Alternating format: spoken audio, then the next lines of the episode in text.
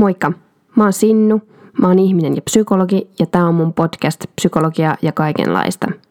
Tämä podcast on tarkoitettu kaikille meille uteliaille sieluille, jotka haluamme paremmin ymmärtää itseä ja toista ihmistä.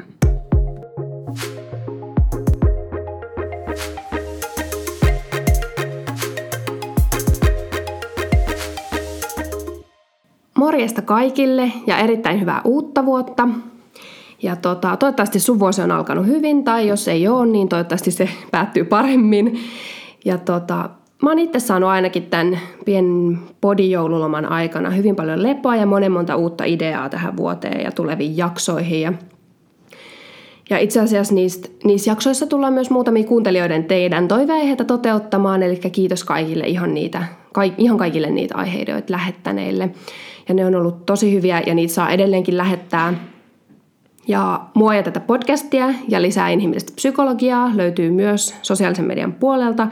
Ja siitä voit seurata Instagramissa, että Sinusofia on mun tili siellä, jota voit seurata. Ja sitten vielä enempi työelämäaiheesta, jos sua kiinnostaa, niin sitten mä keskustelen ja laitan jotain sisältöikin niin LinkedInin puolella. Eli jos oot itsekin siellä, niin voit painaa Connect Sinisofia Savola se on siis mun oikea nimi, Sinnu on mun lempinimi ja jos täällä on siis uusia kuuntelijoita, niin Sinnu on mun nimi ja mä oon tosiaan psykologi ja mä työskentelen kunnallisella ja yksityisellä puolella ja opiskelen terveyspsykologian erikoispsykologiksi. Tätä podcastia mä teen lisätäkseni inhimillisyyttä ja tietoutta mielestä ja muusta kiinnostavasta psykologiaan liittyvästä aiheesta. Ja tänään on yksi sellainen tiedossa. Mulla on nimittäin vieraana täällä Hanna Siifen. Tervetuloa. Kiitos. Ja meillä on aiheena oppimisen psykologia. Ja tota, Hanna, sä oot siis psykologi ja learning coach ja podcastien pitäjä, eli poddaaja. Mä oon lukenut tällaisen sanan, että se on kuulemma podcastaaja. Ja tota, ihan mahtavaa, että oot päässyt puhumaan, puhumaan tästä aiheesta. Mä oon erityisen innoissani, että tämä on nyt tähän vuoden alkuun, koska mun mielestä tämä on hyvä tapa aloittaa vuotta pohtimalla oppimista. Ja tota, joo, haluaisit sä esitellä itseesi vähän lisää esimerkiksi kertomalla, että millainen oppija sä oot? Joo, toi on hyvä kysymys, että minkälainen oppija on. Ja, ja mä voisin varmaan vastata tähän aika monesta eri näkökulmasta. Eri elämän osa-alueilla on erilaisia oppimisprosesseja meneillään. Mulla on, mä teen tosiaan tätä psykologihommaa, mutta mulla on myös kolme lasta, joten se on oppimista täynnä se arki myös siellä niin kuin kotipuolessa. Mutta jos mä nyt ajattelen tälleen työkontekstissa enemmän sitä työarioppimista, niin, niin mä oon kyllä hyvin innokas oppija. Ja, mm. ja musta toteutuu kyllä se tosiasia, että uteliaisuus on oppimisen äiti. Ja sen huomaa, että nyt kun on äitiyslomalla, niin tekee vaikka podcastia ja aiemmin mä oon tehnyt videoita ja blogia. Ja, ja siinä niin pääsee tarttua sen, siihen kiinni, että, että mikä kiinnostaa, niin sitä jaksaa tehdä ja sitä jaksaa niin oppia. Et koska äitiyslomalla ei ole pakko tehdä mitään, niin, mm. niin tota, silloin, silloin usein tulee tartuttua nimenomaan niihin, joihin kaikista niin kuin suurin uteliaisuus ja mielenkiinto. Joo. Ja sen lisäksi mä oon myös sellainen, joka tykkää tehdä yhdessä hommia ja, ja tykkää oppia yhdessä. Että, niin kuin varmaan ehkä tässä podcastissakin tulee huomaamaan, niin mä oon aika puhelias ja jotenkin mm. tykkään musta ihan niin kuin olla tässä sun kanssa ja puhua tästä aiheesta sun kanssa ja oppia sulta.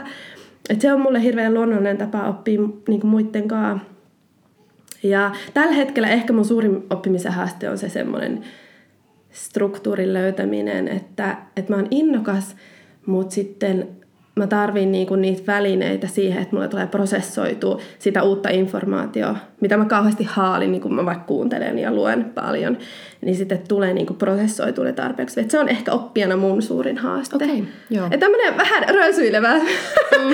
ensimmäinen vastaus, mutta sellaisia asioita ehkä, kun mä nyt reflektoin itteni oppijana tällä hetkellä. Joo, todella hyvin osaat reflektoida itseäsi oppijana. Toivottavasti kuulijatkin voi osaa tämän jakson jälkeen reflektoida yhtä hyvin.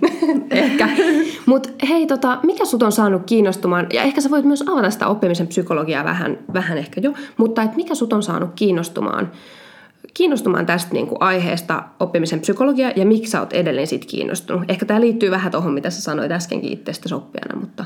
Joo, No siis se, miten mä oon päätynyt tähän oppimisen psykologian äärelle, niin on se, että mä oon toiminut siis ihan tavallaan tämmöisessä perinteisessä psykologin työssä. työterveyshuollossa ja kuntoutuspsykologina ja, ja siellähän ollaan myös oppimisen äärellä koko ajan. Et yksilöiden kanssa ja ryhmien kanssa miettää yhdessä, että mitä meidän on hyvä ymmärtää itsestämme paremmin ja oppia itsestämme ja omista toimintamalleista, toisaalta myös ympäristöstä, muista ihmisistä ja tästä suhteesta. Ja, ja se on niin kuin tavallaan jatkuva oppimisprosessien niin kuin ympärillä olemista.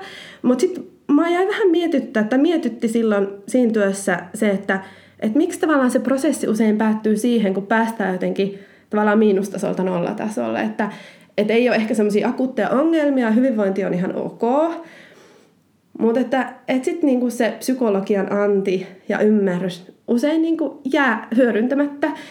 Ja sitten tämä oppiminen ja osaamisen kehittäminen, erityisesti työkontekstissa, on kauhean looginen paikka kumminkin hyödyntää sitä, sitä myös sitä niinku psykologista tietoa jotenkin sitä niinku että mitä me voidaan oppia siellä tehokkaasti, vaikka omassa työssä paremmiksi. Että mä lähdin siitä korjaavasta työstä niin, niin hakemaan myös niin kuin vaihtoehtoja, että mitä lisää vielä mm. psykologina voin tarjota. Oppiminen on super mielenkiintoinen aihe, että, että on aivan ihana yhdistää sekä oppiminen että sitten psykologia niin kuin näkökulmana. Se on niin kuin todella kiinnostavaa. Mm. Mm. Ja sitten sä mainittit jo tuosta niin jotenkin työkontekstista ja työ, työpaikalla ja tiimityössä.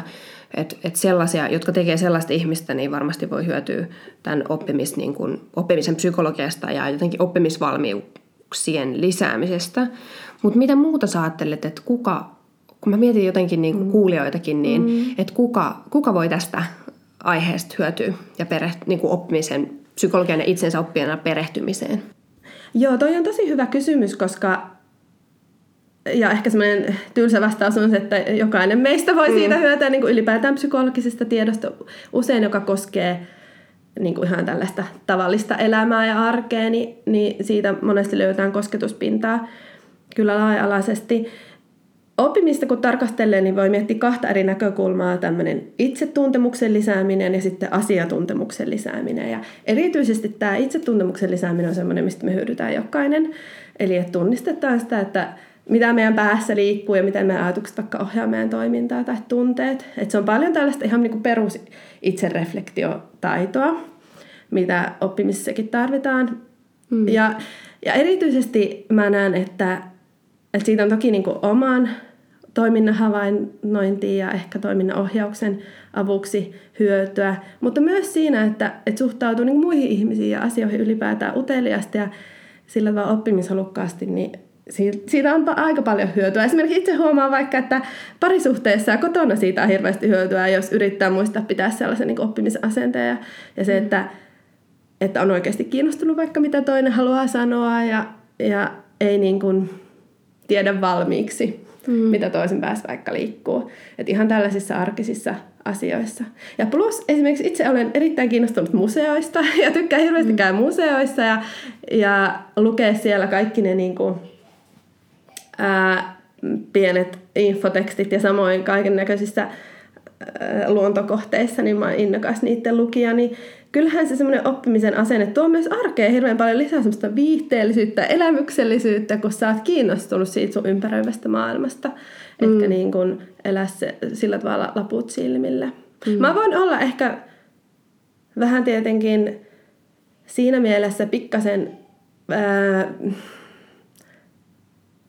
mitä mä nyt sanoisin, ää, sillä että mä oon niin hirveän niin innoissani tästä oppimisesta, että se värittää mun elämää kovasti. Mutta kyllä mä näen, että näistä itsereflektiotaidoista ja, ja siitä oppivasta uteliasta asenteesta hyötyy kaikille. Mm, joo, niinpä. Tota, mun mielestä oli ihan, ihan todella innostavaa inspiroivaa, kun mä luin, kun sä kirjoitat blogissa siitä muun muassa, että oppiminen on tietämistä tärkeämpää. Ja se on mun mielestä jotenkin todella niin kuin hyvin sanottu ja niin kuin näin, mutta voit sä avata, että mitä sä sillä tarkoitat ja miksi, ja sitten, että miksi se oppiminen sun mielestä on tietämistä tärkeämpää? Joo, no helposti tulee viitattua siihen, että nykyään niin kuin, muutos on niin suurta ja, ja tavallaan tieto vanhenee nopeasti, että se on niin kuin semmoinen yksi tärkeimmistä argumenteista siihen, että me ei voida oikein kiinnittyä siihen, mitä me tänään tiedetään, että se on huomenna vielä yhtä arvokasta, koska koko ajan tulee niin valtavasti tietoa. Ja toinen on sitten tämmöinen tyypillinen argumentti on myös se, että, että tekoälyn aikaa kun eletään ja varsinkin tulevaisuudessa se tulee olemaan, olemaan entistä niin kuin tärkeimmässä roolissa niin kuin datan käsittelijänä ja nimenomaan semmoinen niin kuin määrällinen tieto tulee menee niin kuin tekoälylle, että meille jää sitten muun tyyppiset toiminnat. Mm. Mutta nämä on tietenkin vähän suurellisia argumentteja, mutta ihan yksinkertaisuudessa mä luulen, että aina on ollut totta se, että, että silloin kun me päätetään, päätetään, että nyt mä tiedän tämän asian ja näin se on, näin on näppylät, niin, niin silloin me suljetaan pois uusia vaihtoehtoja ja, ja jotenkin lukkiudutaan siihen nykytilaan. Ja ei nähdä enää niin kuin, jotenkin sitä metsää, puita metsältä, mm. metsää. Niin. ei näe enää metsää puilta. Että, että se, että pystyy niin kuin yhtä aikaa jotenkin tuomaan esiin ne omat mielipiteet, oman kokemuksen ja ymmärryksen asioista, mutta on valmis myös tarkastelemaan niitä kriittisesti, niin on hirveän tärkeää. Ja se onkin tietenkin semmoinen niin kuin haastava balanssi, että miten se löytyy. Jokainen meistä varmaan tunnistaa sen, että meillä on asioita, joita me koetaan, että nämä mä niin tiedän. Mm. Ja tässä mä olen asiantuntijalla jollakin tavalla ehkä identiteettiikin sidottu siihen, vaikka meille psykologeina, että me ollaan tämän asian niin kuin ammattilaisia, niin miten sitten on valmis kumminkin niin kuin aika raatorehellisesti tutkimaan niitä, että, että onko, että onko jotain, missä mä vaikka on väärässä tai mm. tämä uskomus, mikä mulla on ollut, niin, niin todistetaankin vä, niin kuin vääräksi. Mm. Vaatii aika paljon niin kuin ajattelun joustavuutta Kyllä. siis sitä, ja sitten jotenkin justiin niin. Joo, ja, ja toisaalta tähän tulee myös sellainen niin rakenteellinen haaste, että monestihan meitä on vaikka palkattu työhön tekemään jotain, jotain tietyssä roolissa suoriutumaan ole asiantuntija. Niin, niin miten löytää se tasapaino sen välillä, että haluaa hallita työnsä ja olla hyvää ja joten kokee kompetenssia, mutta sitten sit kumminkin hyväksyä se, että, että yhden ihmisen ymmärrys on hyvin niin kuin vajavainen ja tosiaan se tieto muuttuu. Niin niin pitää semmoinen avoin ja niin kuin nöyrämielisen edessä, että haluaa koko ajan oppia. Ja me, ehkä se myös se kulttuuri on ollut usein se, että, että meitä palkitaan siitä niin kuin osaamisesta, sen osaaja-identiteetin vahvistamisesta, että minä osaan, mä oon hyvä ja tärkeä, mm. eikä niinkään välttämättä niistä hyvistä kysymyksistä tai, tai eri tavalla ajattelusta. Mm. Että, mm. että se niin kuin, niin. Ja ehkä se on ollut myös monessa työssä niin se on riittänyt, että sä osaat jonkun tietyn ja pystyt toistamaan sitä niin kuin samaa suoritusta uudelleen ja uudelleen. Mutta mm. nykyään se on enemmän semmoista monessa duunissa sellaista taiturointia, että pitää keksiä uusia ongelmanratkaisutapoja ja mm. kriittisesti suhtautua vanhaa ja haalia jatkuvasti uutta tietoa ja, mm. ja näin. Mm. Joo. Niinpä. Joo. Ja tavallaan se, niin kuin, että, että se Öö, niin, tieto toisaalta, tietohan keräytyy tosi nopeasti myös. Mä mietin, tämäkin on varmaan just niitä, mitä sanoit, niitä isoja linjoja, mutta tavallaan ehkä tähän liittyy myös sellainen niin kuin, äh, globalisaatio tietyllä tavalla, että me saadaan hirveästi informaatiota ihan globaalisti, kun sitä tuotetaan niin paljon globaalistikin sitä informaatiota, mm. että se tosiaan niin kuin uusiutuu niin älyttömän nopeasti senkin, senkin takia tietyllä tavalla. Kyllä, just näin. Joo, ja, ja se on siis tämä, niin kun puhutaan tiedosta, niin se on niin mielenkiintoinen se suhde, että, että koska ajatellaan, että osaaminen kumminkin vaatii sitä sitä niin toistoja ja kokemusta niin todella paljon. Että miten löytyy sellainen, niin kuin, tämä ehkä meni niin kuin vähän off, tota, mitä sä äsken sanoit tuohon kommenttiin, mutta joka tapauksessa tuli mieleen, että, että miten me löydetään niin kuin pitkäjänteinen niin kuin osaamisen kehittämisen tapa ja mm. sitten toisaalta yhtä aikaa niin kuin ollaan hyvin hereillä ja proaktiivisesti niin kuin tuntosarjat pystyssä, että mitäs meidän tulisi niin kuin ymmärtää, mitkä on vaikka asiakkaan todelliset tarpeet. Et koska sitten jos me koko ajan niin kuin heinäsirkkana hypätään niin kuin, niin kuin osaamisesta toiseen tai niin kuin tiedosta toiseen, yritetään haalia, niin, niin sekään ei sitten kerrytä välttämättä pitkäjänteistä niin kuin osaamista. Mm.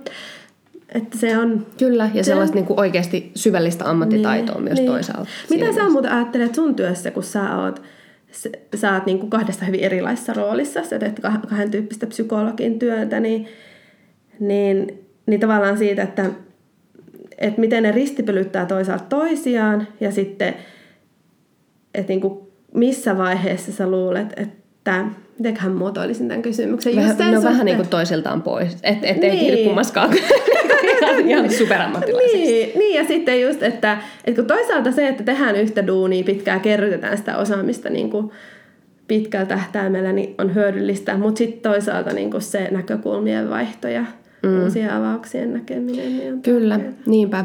Joo, ja toi on tosi hyvä kysymys, ja tota mä oon itse asiassa paljon miettinyt, miettinyt kun mä teen siis niin kuin kaksi päivää ja kolme päivää viikossa ihan erilaista psykologin työtä, niin, niin tota, mä ajattelen itse, tämä on ehkä sellainen, mä oon tehnyt sitä vasta niin kuin pari-kolme kuukautta, ja mä ajattelen, että, että mun pitäisi saada vähintään puoli vuotta tähän dataalle ennen kuin mä tiedän, että kuinka se oikeasti toimii. Mm. Koska tavallaan molemmissa aloissa pitää pysyä niin kuin se, se tieto niin kuin hyvänä ja ajankohtaisena ja jotenkin pitää koko ajan kehittyä kuitenkin. Ja sitten ihmisellä on, no ehkä sä oot eri mieltä, onko niinku tietyt resurssit kehittyä mm-hmm. asioissa, niinku, ei välttämättä joo niinku aivojen kannalta niin paljon, mutta kuitenkin tällaisen inhimillisen elämän kannalta mm. on hirveän mä ihan samaa mieltä, niin, todellakin. Niin, että, että kyllä se varmasti on niin kuin haaste, ja mä oon miettinyt sitä, että pitääkö sitten jossain vaiheessa niin kuin keskittyä enemmän niin. jompaan kumpaan niin. tai, tai niin kuin yhteen, mutta, mutta toisaalta sitten, en mä tiedä, mä koen sen niin, niin kuin paljon omaa ajattelua rikastuttavana sen, että näkee erilaisia kenttiä, mm. työkenttiä. Että... Kyllä, just näin. Ja sitten voi ehkä huomata niin kuin laajemmalti vaikka psykologin työstä niitä sellaisia yhteisiä piirteitä, mikä on niin kuin sitä tavallaan sitä korea ja mikä sitten on niin kuin eri kontekstissa tavallaan vaihtuu se osaaminen siihen päälle. Mm. Niin se voi olla silleen kanssa ihan niin kuin Kyllä. mielenkiintoista. Ainakin mä oon kanssa kokenut näin, kun olen tehnyt eri yhteyksissä työtä. Joo, niinpä. Ja yksi on varmaan sitten se justiin, että, että pystyy näkemään, näkemään että, että miksi asioita tehdään tällä tavalla jossain ja miksi asioita tehdään, pystyy kyseenalaistamaan mm. myös sitä omaa kontekstiaan mm. paremmin kuin sit se, että opiskelee vaan sitä omaa kontekstiaan mm. tavallaan. Että mm. katsoo vähän ulkopuoleltakin, niin se voi tehdä ihan hyvää. Mm.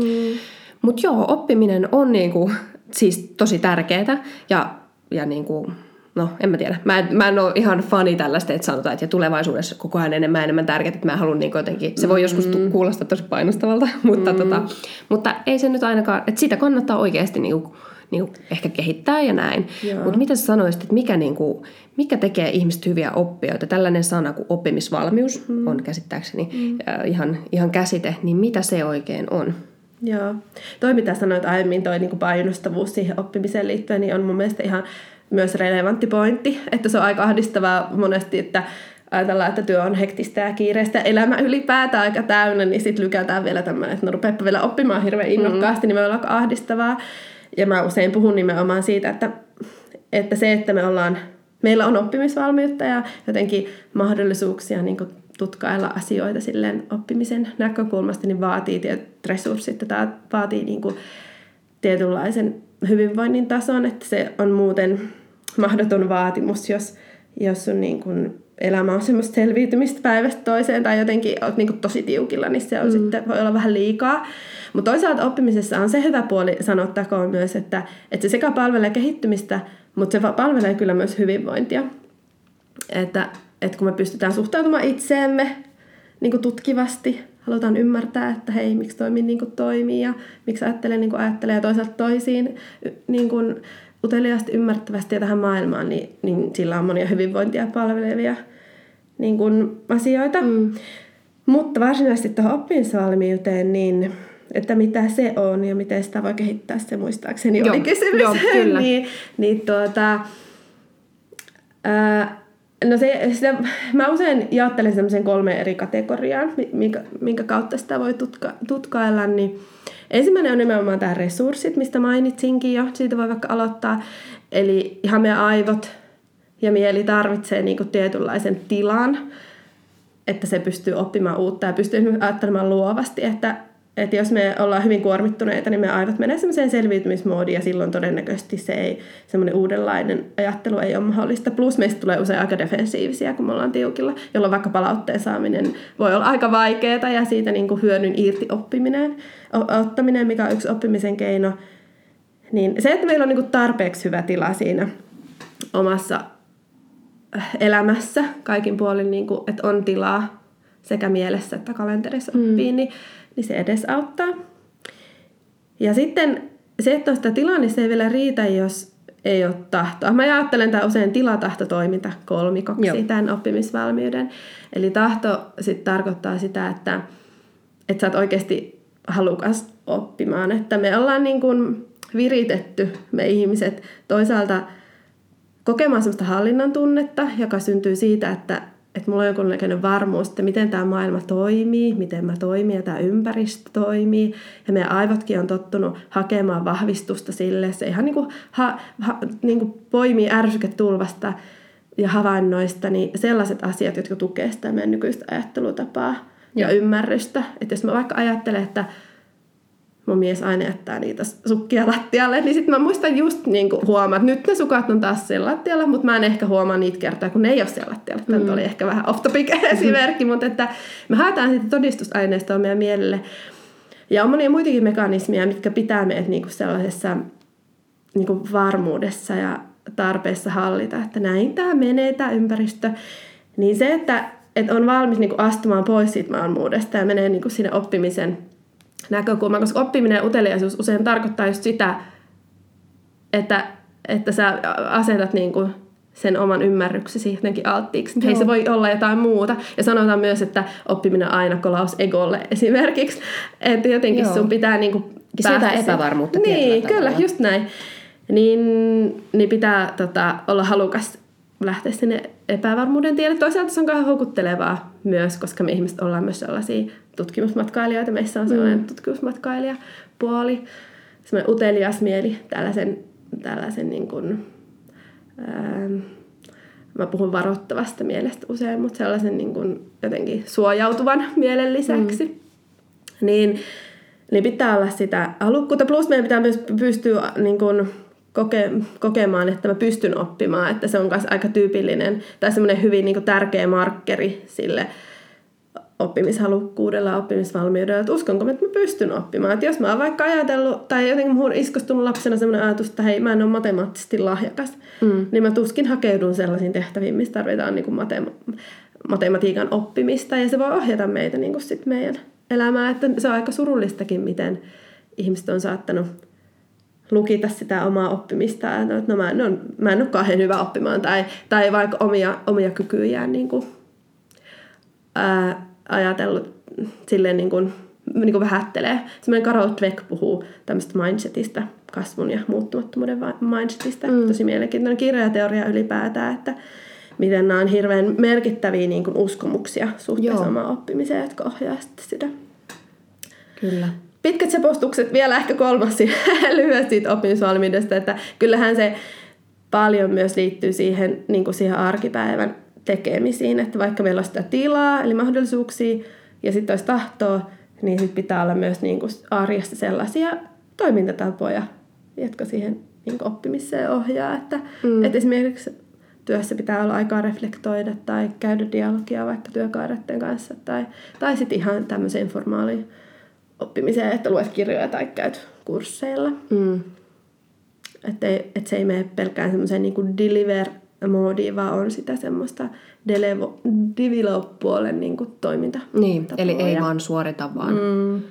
vaan niin kuin kehittää mm, siellä arjessa niillä niin. toiminta. Okei, eli tila, tilaa sille oppimiselle, tahtoa oppimiselle ja, ja sitten sitä toimintaa Joo. on.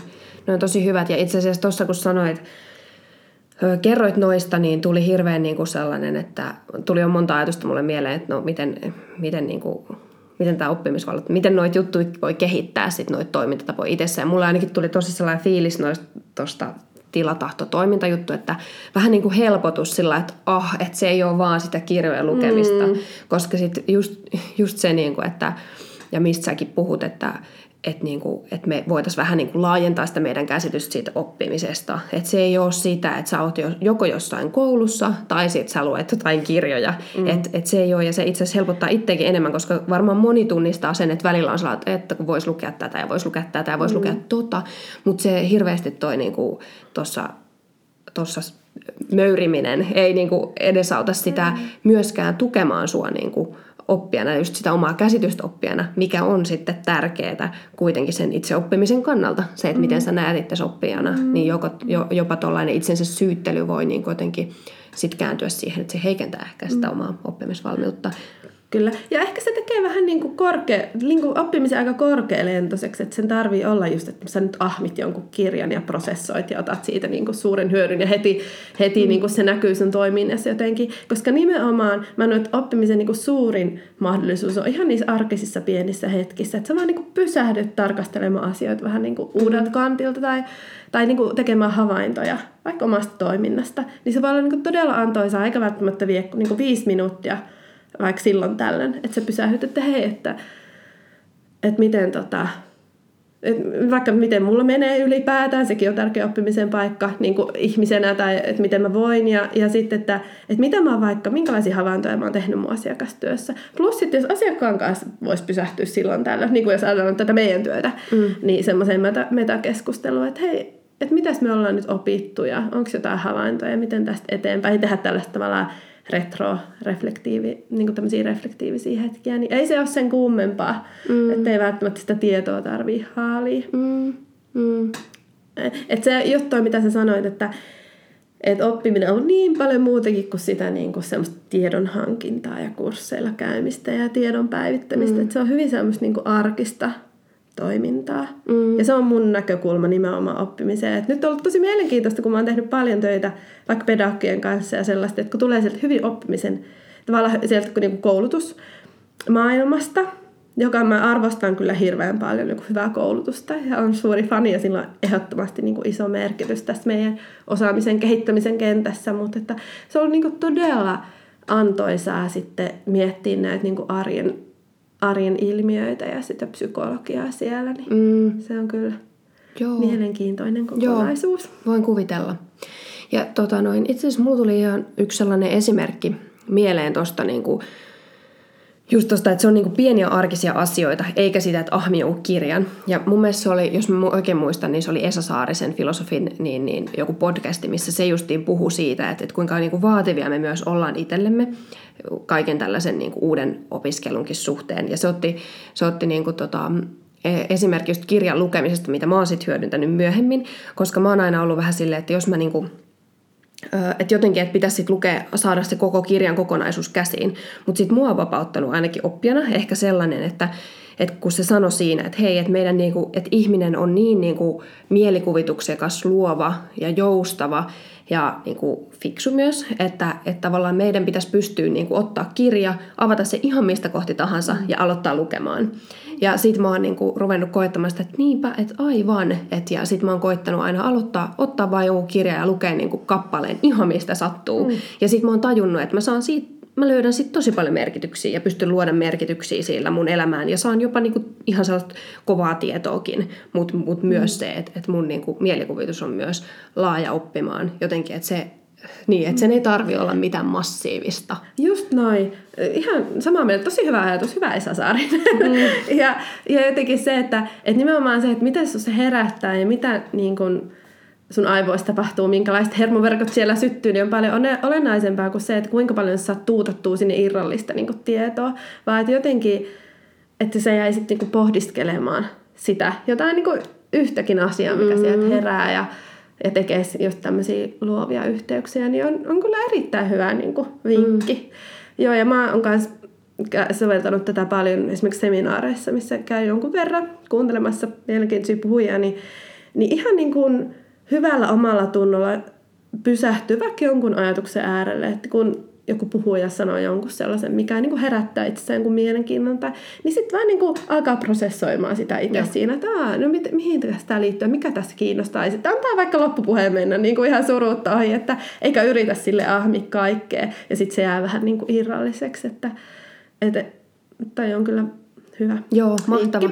Ja tällainen klisee, niin kuin, että enemmän, vähemmän on usein myös niin, enemmän, niin kuin, että sopii, sopii tähän. Onko jotain muuta vielä, vielä mitä tulee mieleen tuosta, että miten, miten tätä oppimisvalmiutta jotenkin tuetaan tai saadaan enemmän? No se on varmaan sellainen, niin kuin, ehkä siitä voi lähteä ylipäätään keskustelemaan, että, että mikä se suhde on, vaikka työpaikoilla, niin niin sen semmoisen suorittavan työn ja kehittävän työn ja mihin, mitä me palkitaan? Niin kuin, että löytyykö esimerkiksi niin kuin puheessa tapoja, puhutaanko me oppimisesta meidän arjessa? Että onko se niin kuin näkyvillä? Millä tavalla siitä puhutaan? Mikä sen funktio on? Mikä sen tarkoitus on? Ja ihan niin kuin, niin kuin arvopohjaltakin tämä nyt menee toki vähän niin kuin korkealle ehkä, mutta että minkälaiset arvot siellä näkyy siinä arjessa, että, että kuinka paljon sillä oppimiselle voi käyttää vaikka aikaa. Vaikka se, ei, se tulos ei välttämättä näy heti. Jos mä vaikka käy jonkun dialogikeskustelun, niin sillä ei välttämättä ole niin kuin heti sellaista suoraa lisäarvoa tuottavaa merkitystä, niin se vaatii aika paljon sitä arvokeskustelua, että mitä me nähdään, mikä se oppimisen rooli on niin kuin isossa kuvassa. Joo.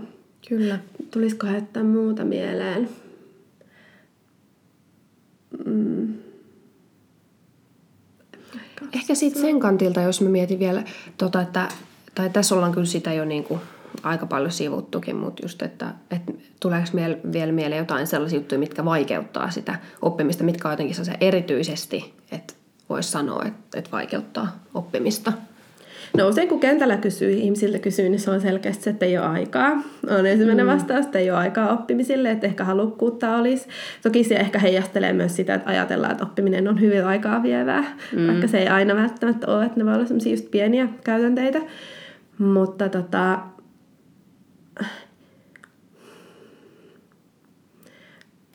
niin, resurssien lisäksi, että aikahan on yksi resursseista, niin niin kyllä se jonkun verran ehkä liittyy sitten siihen niihin omiin ajattelun malleihin ja, ja sellaisiin mielentarinoihin, jotka sitten estää ehkä tekemästä niitä semmoisia oppimistekoja.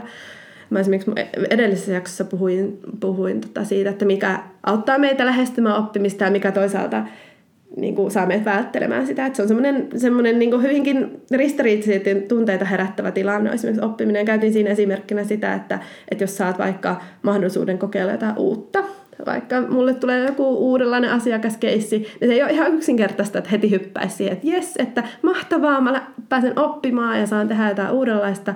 Kyllä se herättää minussa pelkoja esimerkiksi epäonnistumisesta ja ja halua suojautua ja tehdä sitä, mitä mä nyt osaan varmasti. Siitä tulee mulle parempi mieli ja lisää mm. hallinnan tunnetta ja lisää minäpystyvyyden kokemusta. Että et, et niin kuin, vaikka tietää, että tämä mahdollisuus, niin, niin se ei ole ihan yksinkertaista. Että pitää tunnistaa niitä semmoisia mielentarinoita. Toisaalta vai, esimerkiksi vaikka jotain vanhoja epäonnistumisia, jotka kummittelee ja kertoo, että hei, älä tee tota, että et sä viimeksikään osannut. Tai että joskus on mennyt pieleen. Niin, niin tunnistaa niitä ehkä sellaista itseään niin kuin alaspäin painavia mielentarinoita ja pelkoja.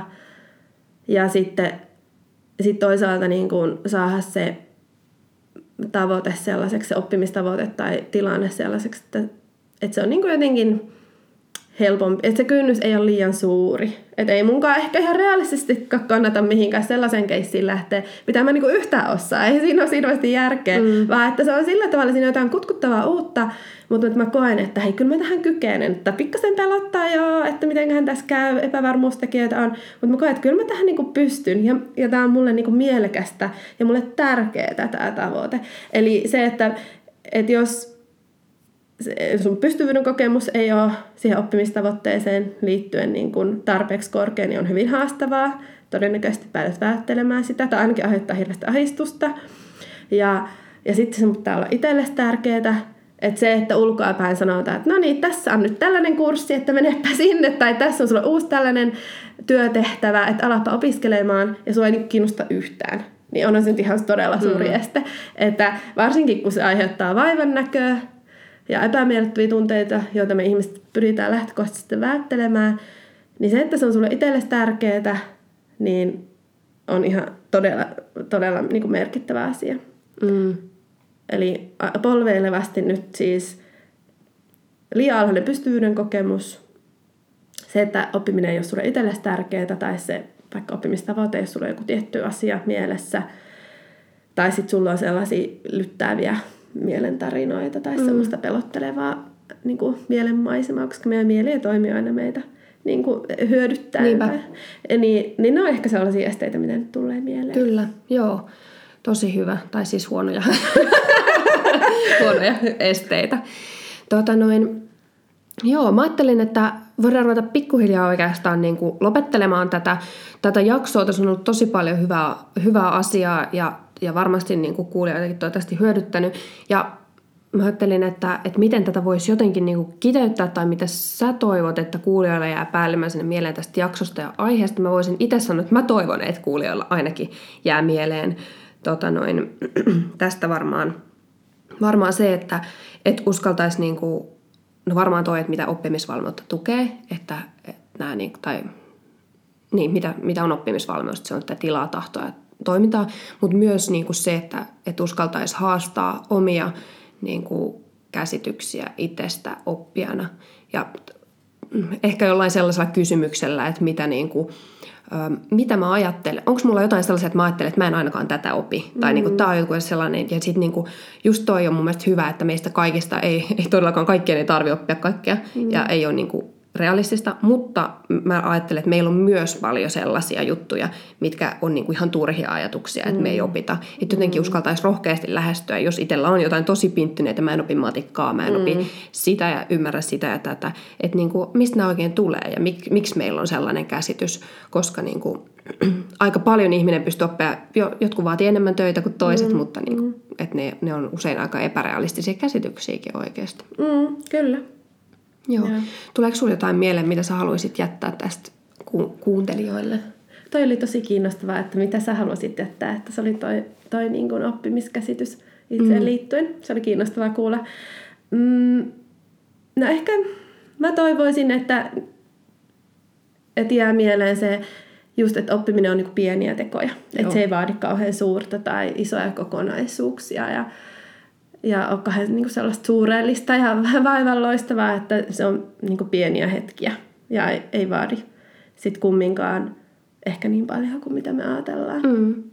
Mm, niin, joo, tosi hyvä. Ja että voisi vois miettiä vähän, niin kuin, että mikä on niin kuin pieni mahdollinen oppiminen. Mm, just näin, just näin. Pieni mahdollinen tehdä. asia, mitä mm. mä voisin tehdä.